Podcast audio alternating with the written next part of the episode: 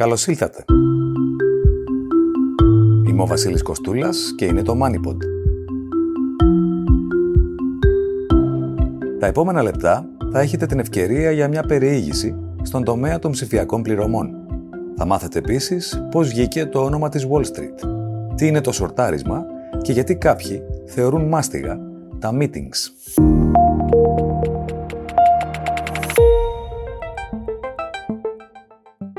Πώς οι τράπεζες συναντώνται στο κινητό μας και ποια είναι τα ωφέλη για τον καταναλωτή και το κράτος, τι τρέχει με τις προμήθειες και ποια είναι η επόμενη τάση στις ψηφιακές πληρωμές, το MoneyPod φιλοξενεί τη διευθύνουσα σύμβουλο της Δίας, που έχει αναπτύξει τη γνωστή σε όλους μας υπηρεσία Iris, Σταυρούλα Καμπουρίδου. Χαίρετε, κυρία Καμπουρίδου. Καλησπέρα σας. Το σύστημα Iris είναι στην πραγματικότητα η κοινή πλατφόρμα πάνω στην οποία οι τέσσερις συστημικές τράπεζες και μερικές ακόμη υποστηρίζουν τις υπηρεσίες τους για πληρωμές με το κινητό τηλέφωνο. Τα λέω καλά; Τα λέτε πάρα πολύ καλά. Ε, Καταρχάς, θα ήθελα να σας ευχαριστήσω για την πρόσκληση. Παρακολουθώ το podcast σας. Τώρα, για το σύστημα Iris. Ε, το Iris Payments είναι μια ομπρέλα υπηρεσιών με τρία υποπροϊόντα.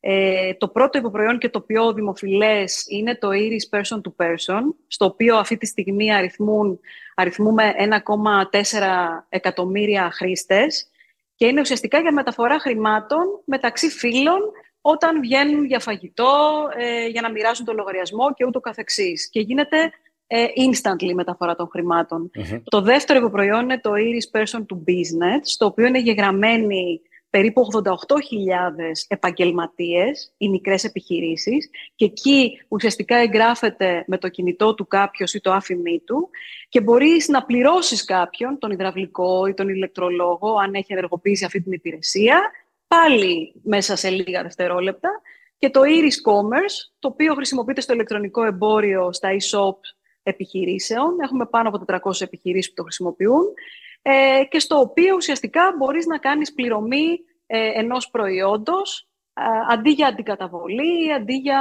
πιθανώς χρήση κάρτας. Μάλιστα. Και με βάση τα νούμερα που αναφέρατε, εικάζω ότι η δημοφιλέστερη, με βάση τα στατιστικά σας από τη χρήση των καταναλωτών, ε, υπηρεσία είναι το person to person; Η δημοφιλέστερη υπηρεσία είναι το person to person. Το έχει αγαπήσει πάρα πολύ ο κόσμος. Συγκεκριμένα το Δεκέμβριο του 2022 είχαμε σχεδόν 60.000 εγγραφές νέων χρηστών και το Γενάρη, κοίταζα τώρα πριν λίγο, πριν ε, μιλήσουμε τα στατιστικά για τον Ιανουάριο του 2023, που ακόμα δεν έχει κλείσει, αύριο κλείνει, και πάλι οδεύουμε για σχεδόν 60.000 εγγραφές. Δεν ξέρω πολλά προϊόντα πληρωμών ή τέλος πάντων τεχνολογικά προϊόντα τα οποία να έχουν ε, ένα συνεχή ρυθμό νέων χρηστών, εγγραφής νέων χρηστών που να φτάνει αυτό το νούμερο. Και μας δείχνει ε, κάτι για τις τάσεις και τις ανάγκες ε, του καταναλωτή. Ναι, ναι, είναι πολύ σημαντικό και μάλιστα ε, θεωρώ ότι και το 1,4 είναι μικρό νούμερο. Γιατί; Γιατί αυτή τη στιγμή στην Ελλάδα έχουμε active mobile banking users 2,5 εκατομμύρια ε, και συνολικά mobile banking users 4,5 εκατομμύρια χρήστες και ουσιαστικά το Iris απευθύνεται σε αυτούς. Οπότε και το 1,4 για μένα προσωπικά είναι λίγο. Δηλαδή θεωρώ ότι το 2023 θα περάσουμε τα 2 εκατομμύρια χρήστες. Πέρα από την πρακτική διευκόλυνση του καθενός από εμάς, ε, υπάρχει και οικονομικό όφελος μέσα από αυτές τις τεχνολογίες, σωστά; Υπό την έννοια ότι προσπερνά κανείς, να το πω έτσι, εκ του αποτελέσματος τι διατραπεζικέ χρεώσει. Η αλήθεια είναι ότι 15 Δεκάτου οι τέσσερις συστημικές τράπεζες έβγαλαν ένα δελτίο τύπου ε, στο οποίο δελτίο τύπου ουσιαστικά ανακοινώνουν ε, ότι ε, μιλάνε για αυτές τις υπηρεσίες, μιλάνε για τη Δίας, για το θεραπευτικό σύστημα στο οποίο είναι και μέτοχοι και μάλιστα αναφέρουν την υφιστάμενη υπηρεσία Iris Payments, όπου δίνει τη δυνατότητα δωρεάν μεταφοράς χρημάτων, το αναφέρουν δηλαδή στο δελτίο τύπου τους, από οποιονδήποτε σε οποιονδήποτε, φυσικό ή νομικό πρόσωπο, φυσικό είναι το person to person, νομικό είναι το person to business, ε, μέχρι του ποσού των 500 ευρώ την ημέρα, σε πραγματικό χρόνο, μέσω mobile banking. Ε, άρα ναι, απαντώντας στην ερώτησή σας, ναι. Από την άλλη πλευρά, οι τραπεζικές χρεώσεις είναι και τραπεζικά έσοδα. Ε, ποιο είναι το κίνητρο για μια συστημική τράπεζα να εχωρεί μέσω του Iris την προμήθεια που θα εισέπρατε υπό άλλες συνθήκες; Θα σας μιλήσω για μια πρόσφατη εμπειρία που είχαμε. Κατεβήκαμε μια ομάδα συναδέλφων από τη Δίας στην Κύπρο το Δεκέμβρη ε, του 2022, πριν δηλαδή μερικές εβδομάδες, και παρουσιάσαμε τις λύσεις instant payments, άμεσες πληρωμές δηλαδή, ε, και τη λύση Iris. Το Iris πατάει πάνω στα instant payments. Να σημειώσω ότι η Δίας συνδέθηκε πάνω στο Target Instant Payment Settlement System της Ευρωπαϊκής Κεντρικής Τράπεζας το Δεκέμβρη του 2021. Με αυτόν τον τρόπο έδωσε πρόσβαση στα ελληνικά χρηματοπιστωτικά ιδρύματα ε, στο να στέλνουν και να λαμβάνουν instant payments ε, στη ζώνη του ευρώ. Κάτι το οποίο έρχεται με νομοθετική ρύθμιση έτσι και αλλιώς σε μερικούς μήνες από την ε, Κομισιόν. Άρα ήμασταν ε, μπροστά από τις εξελίξεις, θα μπορούσαμε να πούμε. Κατεβαίνοντας λοιπόν στην Κύπρο και παρουσιάζοντας τη λύση Series που πατάνε πάνω στα instant payments, ακούσαμε σε εισαγωγικά τον πόνο των, των συναδέλφων στην Κύπρο, γιατί παρουσιάσαμε σε κυπριακές τράπεζες, όπου εκεί δεν έχουν προϊόν διατραπεζικό για μεταφορά, άμεση μεταφορά χρημάτων, με τη χρήση ε, του κινητού σαν ε, δηλαδή αντί να στέλνεις σε IBAN, να στέλνεις σε μια επαφή σου, σε κινητό, με αποτέλεσμα να βλέπουν πολύ μεγάλο μερίδιο να το έχει καταλάβει η Revolut στην Κύπρο. Δηλαδή έχουμε περίπου τόσους χρήστες Revolut στην Κύπρο, όσους έχουμε στην Ελλάδα. Άρα η, η οποία είναι μια startup fintech, να πούμε, για όσους δεν το γνωρίζουν. Η οποία είναι μια από τις μεγαλύτερες fintech ε, στον κόσμο. Είναι μια τράπεζα που είναι ουσιαστικά mobile first, δεν έχει φυσικά καταστήματα ε, και δίνει πάρα πολύ ωραίες υπηρεσίες. Δηλαδή και εγώ το χρησιμοποιώ, είναι εξαιρετική η εμπειρία στο mobile banking app της Revolut. Επομένως, πού ε, θέλετε να καταλήξετε σε σχέση με το κίνητρο των τραπεζών. Θέλω να καταλήξω ότι οι τράπεζες οι οποίες δίνουν εργαλεία στους, ε, στους πελάτες τους, ψηφιακά εργαλεία στους πελάτες τους, για να μπορούν να κάνουν εύκολα και γρήγορα τη δουλειά τους, στην προκειμένη περίπτωση να ανταλλάσσουν λεφτά με τους φίλους, τους γνωστούς τους ή με έναν ελεύθερο επαγγελματία που τους κάνει μια υπηρεσία, έχουν μόνο κερδισμένες να βγουν. Γιατί αλλιώς θα χάσουν τον πελάτη τους. Άρα αυτοί που επενδύουν στο ψηφιακό μετασχηματισμό τους και στο να δίνουν όσο γίνεται πιο πολλά ψηφιακά εργαλεία στους πελάτες τους, βγαίνουν κερδισμένοι. Ασχέτως αν αυτή την υπηρεσία οι τέσσερις τιμικέ τη δίνουν δωρεάν. Τελικά μόνο κερδισμένοι μπορούν να βγουν από αυτό. Κατανοητό και αυτό που μόλις τώρα συζητάμε, κατά εμέ δείχνει πώ η εξέλιξη του οικοσυστήματος ε, fintech ε, συμπαρασύρει με την καλή έννοια τον παραδοσιακό τραπεζικό τομέα σε τεχνολογίες που διευκολύνουν τον καταναλωτή. Παρεμπιπτόντως, ε, κυρία Καβουρίδου, πρόσφατα ακούσαμε τον Υπουργό Οικονομικών ε, να μεταφέρει σε δημοσιογράφους ότι επί δύο ώρες αντάλλασε εμπινελίκια, όπως είπε, με τους CEO των τραπεζών μεταξύ άλλων για τις τραπεζικές προμήθειες που επιβαρύνουν τους πολίτες. Εσείς πώς παρακολουθείτε αυτή τη συζήτηση, Γιατί από τη μία έχουμε τη δυσαρέσκεια για αυτές τις χρεώσεις και από την άλλη έχουμε τη θέση των τραπεζών ότι οι προμήθειες αυτές είναι αναγκαίες για την κερδοφορία τους και τις συναντά κανείς και σε τράπεζες του εξωτερικού. Ε, ποια είναι η γνώμη σας; Για να είμαι ειλικρινής, ε, η Δίας είναι, η Δίας είναι μια εταιρεία τεχνολογίας. Η μέτοχή μας είναι οι τράπεζες και η Τράπεζα της Ελλάδος και υπάρχουμε για να βοηθάμε το οικοσύστημα των, ε, των ε, τραπεζών και να προσφέρουμε καινοτομία στις πληρωμές. Ε, οπότε δεν μπορώ να σχολιάσω όλο αυτό που αναφέρατε. Καταρχάς δεν το έχω παρακολουθήσει κιόλας, οπότε πραγματικά δεν, δεν είμαι μπροστά, οπότε δεν έχω άποψη. Ε, αυτό που μπορώ να πω είναι ότι είναι δικαίωμα των τραπεζών να ορίζουν τις αμοιβές τους, προφανώς, για τις υπηρεσίες τους και ανάλογα με την προσφερόμενη ποιότητα των υπηρεσιών να καθορίζουν και τα, τα fees, τις αμοιβές που βάζουν για αυτές. Και απ' την άλλη είναι δικαίωμα του καταναλωτή να διαλέγει την καλύτερη δυνατή υπηρεσία στην καλύτερη δυνατή τιμή. Αυτά ρυθμίζονται με αυτόν τον τρόπο. Οπότε, Απαντά λοιπόν ο ανταγωνισμός και οι επιλογές που έχουν οι καταναλωτές. Κατανοητό. Ναι, ε, ε, είπαμε και το παράδειγμα της Revolut στην Κύπρο. Έτσι. Δηλαδή υπάρχουν λύσεις για αυτούς που ψάχνουν. Υπάρχουν. Πώς εξελίσσονται λοιπόν οι ψηφιακές πληρωμές στην Ελλάδα, Αυτό που ξέρουμε είναι ότι το πρώτο άλμα συνέβη για ευνόητους λυπηρούς λόγους ε, την περίοδο των capital controls, οπότε και ξεκίνησε η ανωδική πορεία των ηλεκτρικών συναλλαγών. Ε, στη συνέχεια μεσολάβησε φυσικά και η πανδημία, η οποία σχεδόν επέβαλε τις εξαποστάσεω συναλλαγές. Ε, πρακτικά, τι ποσοστά διείσδυσης έχουμε δει μέχρι στιγμής; Η αλήθεια είναι ότι εμείς ανακοινώσαμε πρόσφατα τα, τα στατιστικά για το 2022. Η αλήθεια είναι ότι η Δίας είδε και φέτος και το 2022 διψήφιο ποσοστό αύξησης των συναλλαγών που διακίνησε μέσα από το σύστημα πληρωμών της, το οποίο συνήθως δεν το βλέπαμε στη Δίας παρά μόνο αν είχαμε κάποιο σημαντικό project, δηλαδή όταν αποφάσισε το κράτος να, να κάνει όλη τη μισθοδοσία του ελληνικού δημοσίου και της συντάξη μέσα από το διατραπεζικό σύστημα, τη ΔΙΑΣ, ή όταν αποφάσισε να κάνει διατραπεζικά όλες τις βεβαιωμένες οφειλές μέσα από τη ΔΙΑΣ η ΑΔΕ. Ε, η αλήθεια είναι χωρίς να έχουμε κάποια μεγάλα project, το 2021 και το 2022, ενώ τέτοιου είδους, ε, είδαμε και αυτές τις δύο χρονιές διψήφια ποσοστά αύξησης. Αυτό όμως που εμένα μου έχει κάνει τρομερή εντύπωση είναι ότι κατά τη στοιχεία και οι κάρτες ε, διαβάζοντας τα, τα στατιστικά που ανακοινώνουν λοιπόν οι, οι τράπεζες και η Ελληνική Ένωση Τραπεζών για τη χρήση των καρτών, βλέπουμε ακόμα μεγαλύτερα ποσοστά αύξησης. Δηλαδή, αν εμείς βλέπουμε 13 και 14% αύξηση συναλλαγών, οι κάρτες βλέπουν 30 και 40% και μάλιστα πολύ πιο πριν από εμάς, δηλαδή από το 2015-2016.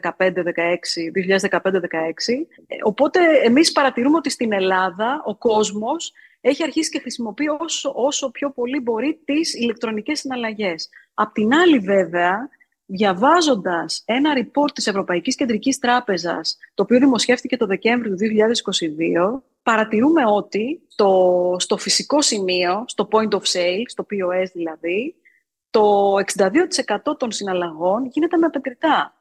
Και στην Ευρώπη ο μέσος όρος είναι 59%. Δεν απέχουμε δηλαδή πολύ από τον ευρωπαϊκό μέσο όρο.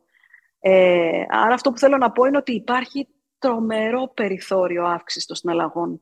Αυτό δηλαδή δεν είναι τίποτα. Εγώ πιστεύω ότι έχουμε ε, πολύ πολύ μεγαλύτερο περιθώριο. Δηλαδή το 2022 εκαθαρίσαμε 370 εκατομμύρια συναλλαγές, μετακινώντας 407 δισεκατομμύρια ευρώ. Θεωρώ ότι η Δίας θα μπορούσε, αν αναπτυχθεί ακόμα περισσότερο η κουλτούρα των ηλεκτρονικών συναλλαγών στους ε, πολίτες, να ξεπεράσει το 1 δισεκατομμύριο συναλλαγές το χρόνο. Ε, τώρα σας λέω νούμερα που βλέπουμε στον Πορτογαλικό Δία, που η Πορτογαλία είναι μια χώρα παρόμοιων μεγεθών με την Ελλάδα, έτσι, ε, σε πληθυσμό, που κάνει τέτοια νούμερα. Άρα δεν είναι κάτι άπιαστο. Ε, επέκταση των ψηφιακών πληρωμών σημαίνει εκ των πραγμάτων και επέκταση της ψηφιακής απάτης. Ε, Συνήθως αποζημιώνονται οι καταναλωτές από τις τράπεζες αν πέσουν θύματα απάτης. Έχουμε και μια συζήτηση γύρω από σχετική ρύθμιση της κυβέρνησης αυτές τις μέρες. Σωστό, πολύ σωστό. Το, αυτό την παρακολουθώ αυτή τη συζήτηση που, που γίνεται αυτές τις μέρες. Ε, θα σας γυρίσω πάλι, μου αρέσουν πολύ τα νούμερα, οπότε θα σας γυρίσω πάλι σε νούμερα και στατιστικά. Ε, διαβάζοντας την έκθεση της την έκθεση της Τραπέζης Ελλάδος που δημοσίευσε το, το τέταρτο τρίμηνο του 2022 για την απάτη στα μέσα ηλεκτρονικών ε, πληρωμών. Βλέπουμε ότι το 2021 είχαμε 8.400 περιστατικά απάτης ε, στις μεταφορές πίστοσης, στα credit transfers, δηλαδή το προϊόν της Δίας, ε, το οποίο ήταν 0,002% του συνόλου. Μιλάμε για πολύ λίγες περιπτώσεις έτσι, fraud. Ε, και όσον αφορά στις κάρτες, είχαμε ε, 392.000 περιστατικά απάτης, 0,2% επί του συνόλου, αλλά μιλάμε για πολύ μικρή αξία συναλλαγών όσον αφορά στις κάρτες. Ε, και μάλιστα αυτό που καταλαβαίνω εγώ διαβάζοντας την έκθεση και μιλώντας και με τις τράπεζες, είναι ότι το ποσοστό αυτό μειώνεται του fraud. Συγκεκριμένα στα instant payments πάλι από την έκθεση Τραπέζης Ελλάδος, στη χρήση δηλαδή άμεσων μεταφορών επίστοσης, είχαμε μηδέν περιστατικά fraud. Και ακόμα πιο συγκεκριμένα, στη χρήση του Iris, επειδή αντί για να στέλνεις σε IBAN, στέλνεις σε κινητό που το ξέρεις ήδη, είναι ενός φίλου, ενός γνωστού σου, του υδραυλικού σου, του ηλεκτρολόγου σου κτλ. Εκεί έχεις όντως μηδέν fraud. Άρα θα πω ότι είναι, είναι, είναι λογική η κουβέντα που γίνεται είναι λογική γιατί όσο αυξάνονται οι συναλλαγές, είναι λογικό να αυξάνονται και οι επαγγελματίες του fraud που θα θέλουν να, να κλέψουν λεφτά από τους ε, πολίτες. Ε, απ' την άλλη, βέβαια, εγώ βλέπω ότι μειώνεται το ποσοστό και αυτό γιατί οι τράπεζες έχουν επενδύσει πολύ μεγάλα ποσά ε, σε, σε εργαλεία anti-fraud, ε, με χρήση artificial intelligence, machine learning κτλ που θα μπορούσαν, που, μάλλον που αποτρέπουν τέτοιου είδους ε, fraudulent, ε, fraudulent συναλλαγών. Ε, τώρα, όσον αφορά στη βία, τι θα μπορούσαμε εμείς να, να κάνουμε; Ε, εμείς διατραπεζικά, μαζί με τις τράπεζες, αναπτύσσουμε ένα προϊόν που λέγεται IBAN Verification, το οποίο τι σημαίνει; Σημαίνει ότι διατραπεζικά πλέον, ε, πριν στείλεις σε ένα IBAN ε, χρήματα, κάνεις μια μεταφορά πίστοσης, θα μπορεί να σου γυρνάει πίσω το όνομα του ε, δικαιούχου, του παραλήπτη των χρημάτων με αστεράκια, μασκαρισμένο όπως λέμε εμείς στην ορολογία μας. Αυτό τώρα γίνεται για τις συναλλαγές εντός της ίδιας τράπεζας, δηλαδή από εθνική σε εθνική, από Eurobank σε Eurobank και το καθεξής. Τώρα θα γίνεται και διατραπεζικά και αυτό θα βγει σε παραγωγή τέλος του Μαρτίου του 2023. Άρα πριν πατήσεις το κουμπί για να στείλεις λεφτά, θα επιβεβαιώνεις το όνομα του, του δικαιούχου. Και κάτι άλλο που θα μπορούσαν να, να κάνουν οι τράπεζες χρησιμοποιώντα το ρόλο της Δίας, που είναι ο ρόλος του hub, που βλέπει διατραπεζικά όλες τις συναλλαγές της χώρας που περνάνε μέσα από αυτή. Άρα έχει εικόνα για τις συναλλαγές της χύψης τράπεζας. Θα μπορούσε λοιπόν όλα αυτά τα artificial intelligence εργαλεία που έχουν φτιάξει για τις δικές τους συναλλαγές, η Δίας να έχει ένα συνολικό εργαλείο πάλι με τη χρήση artificial intelligence και machine learning, για να μπορεί να προφυλάσει τις τράπεζες διατραπεζικά και να κάνει alerting, proactive alerting, σε μια συναλλαγή ότι θα μπορούσε αυτή να είναι μια ε, συναλλαγή η οποία είναι απάτη. Άρα υπάρχουν εργαλεία. Θεωρώ η απάντηση δεν είναι οι αποζημιώσεις. Η απάντηση είναι η τεχνολογία σε όλα αυτά. Γιατί αν αν, ε, Ωστόσο, το, ζή, το ζήτημα όμως είναι οι αποζημιώσεις. Υπό ποια έννοια; Ε, είναι σαφές ότι μιλάμε για πολύ μικρό αριθμό περιστατικών σε σχέση με το σύνολο των συναλλαγών. Ε, Όπως είναι επίσης σαφές ότι οι τράπεζες αυξάνουν τα μέτρα ασφαλείας. Ε, Απλώς για αυτές τις λίγες περιπτώσεις που έχουμε τέτοια ζητήματα, από την πείρα σας, αποζημιώνονται συνήθως οι καταναλωτές; Και πρέπει άραγε. Δεν γνωρίζω αν αποζημιώνονται οι καταναλωτέ. Δεν γνωρίζω καθόλου γιατί δεν έχω, να χτυπήσω ξύλο, δεν έχω πέσει ποτέ θύμα ε, απάτης. Πρέπει να προσέχουμε πάρα πολύ ε, που δίνουμε τα στοιχεία της κάρτας μας, που δίνουμε την κάρτα μας. Να προσέχουμε πάρα πολύ να μην απαντάμε, σε, να μην πατάμε phishing emails, link περίεργα, να μην δίνουμε τα στοιχεία του τραπεζικού μας λογαριασμού. Είχε βγάλει ένα πολύ ωραίο spot η Ελληνική Ένωση Τραπεζών που έλεγε σκέψου κάτσε λίγο και σκέψου ε, πριν δώσει τα στοιχεία σου, πριν, ε, ε μάλλον μην δίνεις τα στοιχεία σου. Ε, οπότε, εγώ θεωρώ ότι πρέπει να προσέχουμε. Εγώ θεωρώ ότι πρέπει να, να προσέχουμε, γιατί στη ζωή υπάρχει δράση-αντίδραση. Όταν κάνεις κάτι λάθος, ε, θα πρέπει να το πληρώσεις κιόλας, έτσι δεν είναι. Εγώ είμαι αυτής της άποψης. Κοιτάζοντας τις διεθνείς εξελίξεις, τι να περιμένουμε στις ψηφιακές πληρωμές τα χρόνια που θα ακολουθήσουν, Εντοπίζετε ίσως κάποια τάση, τεχνολογία που θα μας απασχολήσει στη συνέχεια; Θα πω ότι αυτά που, που βλέπουμε στην ε, Ελλάδα είναι αυτά που βλέπουμε και σε παγκόσμιο επίπεδο και θα πω ότι κάνουμε εμείς τη βία που έχει σχέση με αυτά που βλέπουμε σε παγκόσμιο επίπεδο. Εμείς αυτό που βλέπουμε είναι ότι επεκτείνεται πάρα πολύ χρήση του, του QR code του σκαναρίσματος του QR code για πληρωμές. Ε, να πω ότι έχουμε συμφωνήσει διατραπεζικά ε, ότι μέχρι τέλος του 2023 θα προσπαθήσουμε όλους τους οργανισμούς που κάνουν τις εισπράξεις τους μέσω της Δίας ε, να γυρίσουν σε αυτό το κωδικό πληρωμής. RF, είναι το γνωστό RF που λέμε, RF QR code. Ε, είναι αυτό που βλέπεις πάνω στα τέλη κυκλοφορίας που το σκανάρεις και πληρώνεις πάνω στο λογαριασμό μιας εταιρείας ενέργειας και ούτω καθεξής, για να μην αναφέρω και συγκεκριμένα ονόματα. Οπότε αυτό το βλέπουμε σε παγκόσμιο επίπεδο. Ξεκίνησε από την Ασία πάρα πολύ έντονα. Το βλέπουμε λοιπόν και στην Ελλάδα. Θα ήθελα να πω ότι ανέφερα για το προϊόν Iris e-commerce, που είναι στο, στο ηλεκτρονικό κατάστημα πληρωμή με τη χρήση Iris, δηλαδή από account σε account θα ήθελα να πω ότι έχουμε προσθέσει μια λειτουργικότητα και η λειτουργικότητα αυτή είναι ότι μπορείς πλέον ε, όταν πατάς το κουμπάκι Iris και επιλέγεις την τράπεζα που θες να χρησιμοποιήσεις για να πληρώσεις ε, τον έμπορο, ε, όπου ο έμπορος μπορεί να είναι ένα βιβλιοπωλείο ηλεκτρονικό ή ένα φαρμακείο ηλεκτρονικό ή ΑΔΕ, στο MyADE που το έχει βάλει το κουμπάκι, ε, να πατάς, ε, αντί την τράπεζά σου, να πατάς ένα κουμπί που σου γεννάει ένα QR στην οθόνη του υπολογιστή σου και μετά ανοίγεις το mobile banking app σου, που πλέον όλα τα mobile banking app το έχουν. Έχουν μέσα ένα QR code scanning feature, το οποίο το πατάς, σκανάρεις το, το QR λοιπόν που σου γεννάει το ηλεκτρονικό κατάστημα, πληρώνεις και μέσα σε λίγα δευτερόλεπτα ενημερώνεται το ηλεκτρονικό κατάστημα, ενημερώνεσαι και εσύ ότι έχει ολοκληρωθεί η συναλλαγή και προχωρά στην υλοποίηση της, ε, δηλαδή σου στέλνει email το e-shop ότι ε, παραγγέλθηκαν τα προϊόντα σου κτλ. Όλα αυτά χωρίς να σηκωθείς από την καρέκλα σου, από τον καναπέ σου. Ε, αυτό είναι το πρώτο βήμα. Το δεύτερο βήμα, άρα βλέπουμε πολύ QR code. Το δεύτερο βήμα είναι ότι βλέπουμε πολύ χρήση κινητού στην, ε, στις αγορές. Δηλαδή το 2021 και ο, ο επιταχυντής σε αυτό ήταν το COVID, η πανδημία.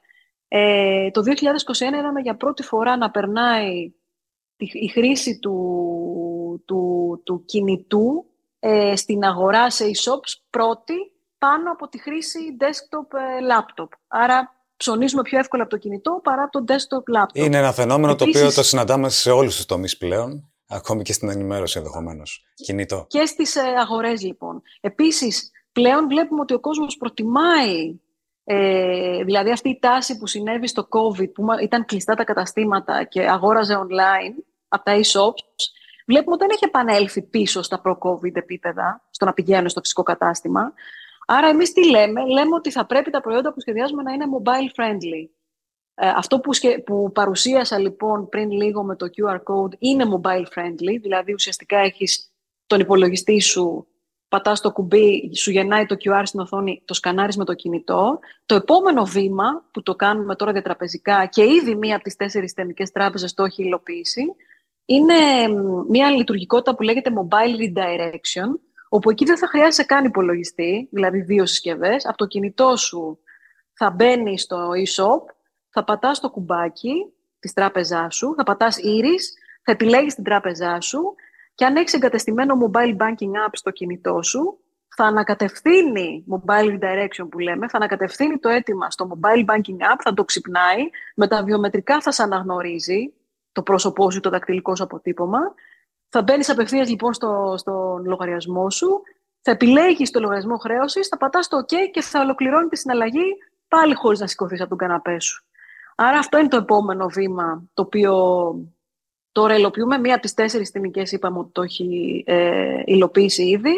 Ε, γενικά είναι πολύ σημαντική η ευκολία του καταναλωτή, του χρήστη και το να, τα payments, παρόλο που είναι πρωταγωνιστής και μπορούν να σου φέρουν περισσότερους χρήστες και μεγαλύτερα καλάθια, η ευκολία δηλαδή των payments και πόσο διαστητικά είναι και πόσο εύκολα γίνεται η πληρωμή, ε, θα πρέπει να είναι, όσο πρωταγωνιστής είναι, τόσο δεν θα πρέπει να φαίνεται κιόλας. Δηλαδή, ουσιαστικά θα πρέπει να γίνεται τόσο εύκολα που να μην καταλαβαίνει ο άλλος ότι ε, έχει ε, ε, ολοκληρώσει τη συναλλαγή του. για μένα, λέει, θα πρέπει να είναι κάτι που θα είναι εντελώς διαστητικό και δεν θα, δεν θα πρέπει να μας απασχολεί και επιμένω, δεν θα πρέπει να σηκώνεται από τον καναπέ. Αυτό είναι το, το trend. Άρα, αν μπορούσα να πω δύο trend, είναι αυτό, mobile first και πολύ QR code. Και φυσικά instant payments, έτσι, άμεσες πληρωμές. Η κυρία Καμπουρίδου, ε, είπατε και ίδια προηγουμένως ότι τα μετρητά στην πραγματικότητα είναι ακόμη ο βασιλιά στις συναλλαγές, παρά την, ε, τα τεράστια άλματα που έχουν γίνει στις ψηφιακές πληρωμές. Είπαμε ότι ξεπερνούν ε, το 60% στο, του συνόλου των συναλλαγών. Και ιδίω στην Ελλάδα. Εσείς που αποδίδετε το γεγονός ότι τα μετρητά αντέχουν ακόμη στη χώρα μας, ε, είναι άραγε τα γερά θεμέλια της παραοικονομίας ως παράλληλης οικονομίας στη χώρα;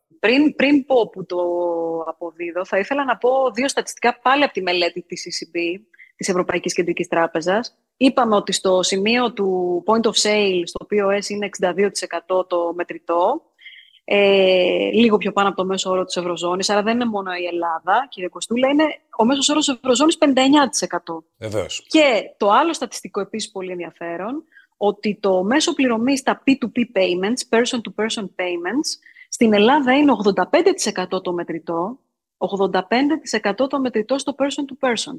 Και στην Ευρώπη ο μέσος όρος είναι 73%. Άρα εκεί είμαστε πολύ πιο πάνω από το μέσο όρο. Και παράλληλα να πω ότι το, το μετρητό είναι το πιο ακριβό μέσο πληρωμής για τις τράπεζες. Γιατί χρειάζεται όλα αυτά που χρειάζεται το ATM για να το διανύμει, χρειάζεται να το μεταφέρεις, να το φυλάξεις και το καθεξής. Και όλα τα προϊόντα τα οποία μιλήσαμε πιο πριν, δηλαδή το Iris, person to person και person to business, ουσιαστικά έχετε να χτυπήσει αυτό το 85% του μετρητού για ανταλλαγές χρημάτων μεταξύ φυσικών και νομικών, φυσικών προσώπων, person to person, ή φυσικού και νομικού προσώπου, ε, person to business, και το Iris e-commerce που έρχεται να χτυπήσει το 62% στο POS.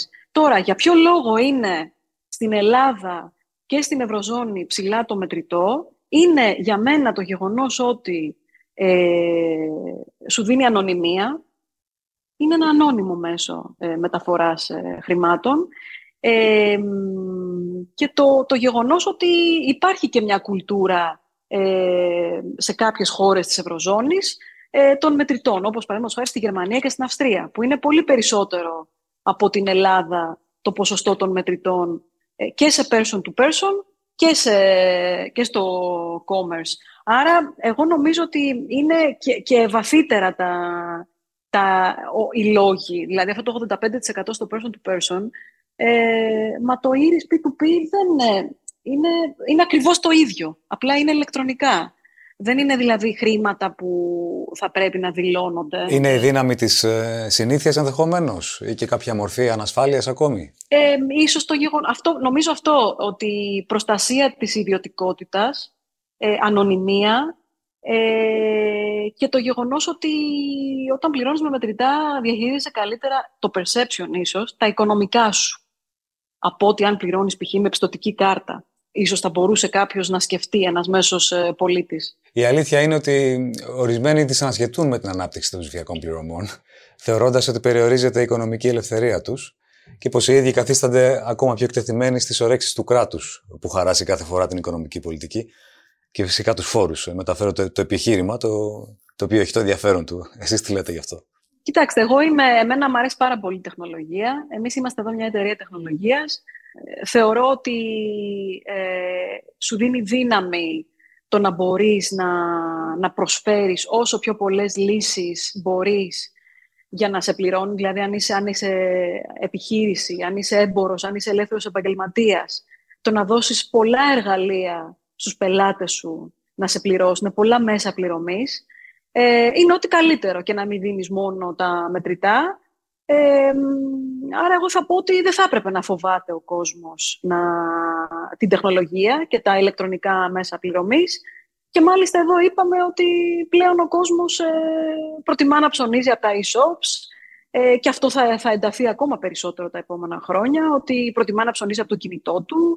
Αλλάζουν λοιπόν οι συνήθειες των καταναλωτών και όταν ψωνίσει από τα e-shop και από το κινητό, θα πρέπει να δώσεις και ηλεκτρονικά μέσα να σε πληρώσει ο άλλος. Δηλαδή, βγαίνει πλέον στην αγορά ε, μια καινούρια γενιά καταναλωτών που είναι οι, οι νεότεροι των millennials και οι μεγαλύτεροι του Gen Z, οι οποίοι έτσι έχουν συνηθίσει, όχι μόνο στο να ψωνίζουν, στο να κοινωνικοποιούνται, στο να διαβάζουν ειδήσεις, στο να μιλάνε μεταξύ τους, στο να κανονίζουν τι, τις ε, εξόδους τους. Δηλαδή, τι θα τους πεις, πληρώσαμε μετρητά. Ξέρω, you have to adapt. Δηλαδή, νομίζω ότι θα πρέπει, είναι πέρα από το θα με παρακολουθεί το κράτος ή το μαύρο χρήμα κτλ.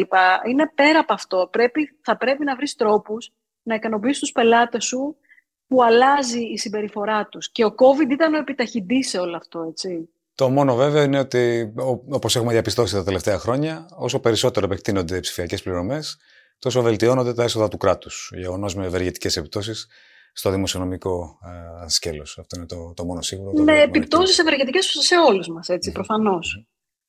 Που απολαμβάνουμε και όλα αυτά που μας προσφέρει το Σίγουρα και γεγονός βέβαια που τονίζει την ευθύνη του κράτους να μην σπαταλάει το χρήμα και να χαράσει τις σωστές πολύ πολιτικές. Σωστό, πολύ σωστό. Κυρία Καμπουρίδου, ευχαριστώ πολύ. Και εγώ σας ευχαριστώ πάρα πολύ.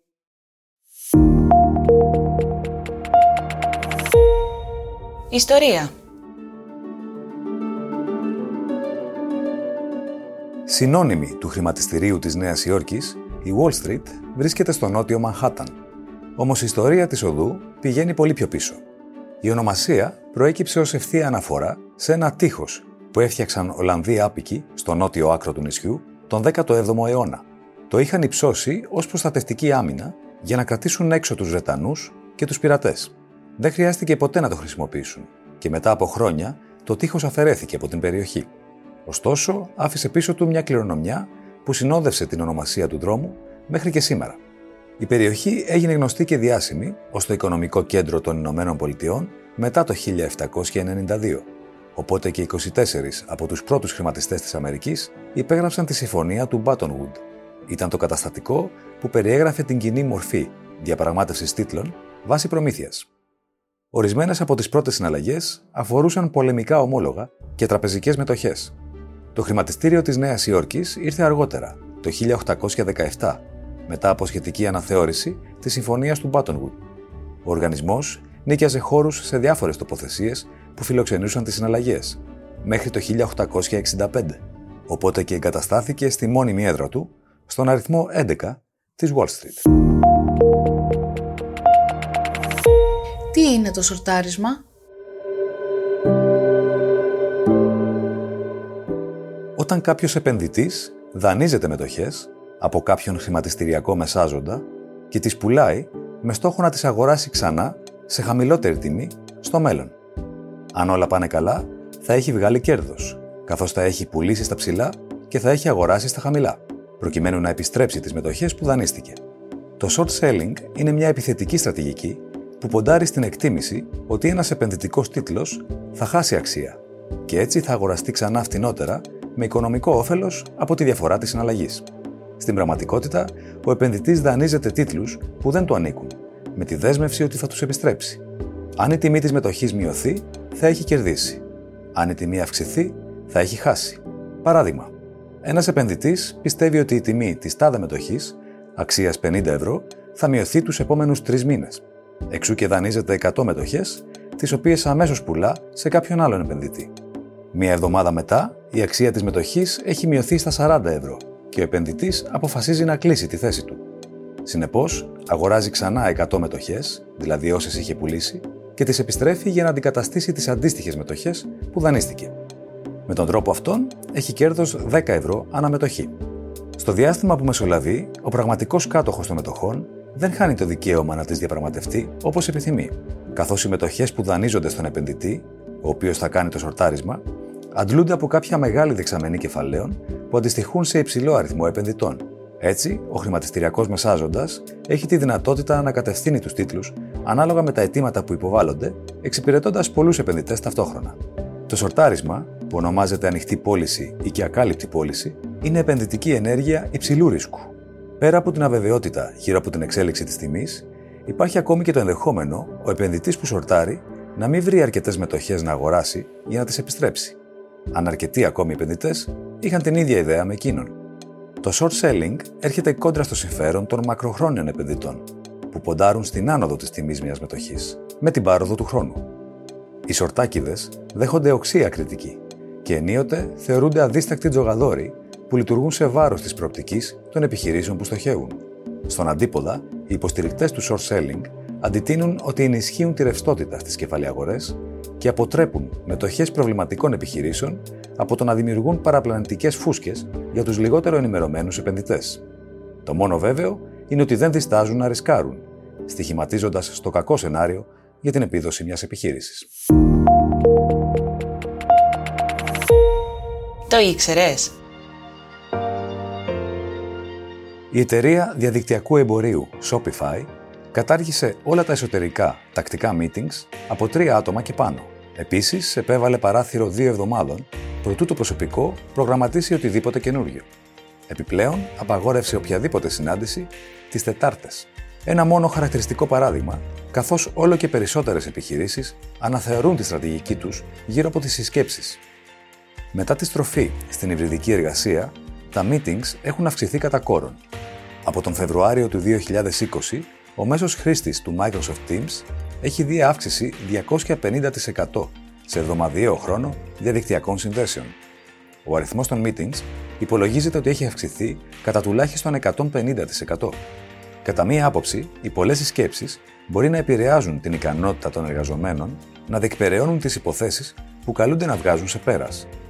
Μελέτες έχουν καταδείξει ότι το 1 τρίτο των meetings είναι αχρίαστο και πως η μείωση των συσκέψεων κατά 80% μπορεί να αυξήσει την παραγωγικότητα σε σχεδόν αντίστοιχο ποσοστό, συγχρόνως μειώνοντας το στρες των εργαζομένων.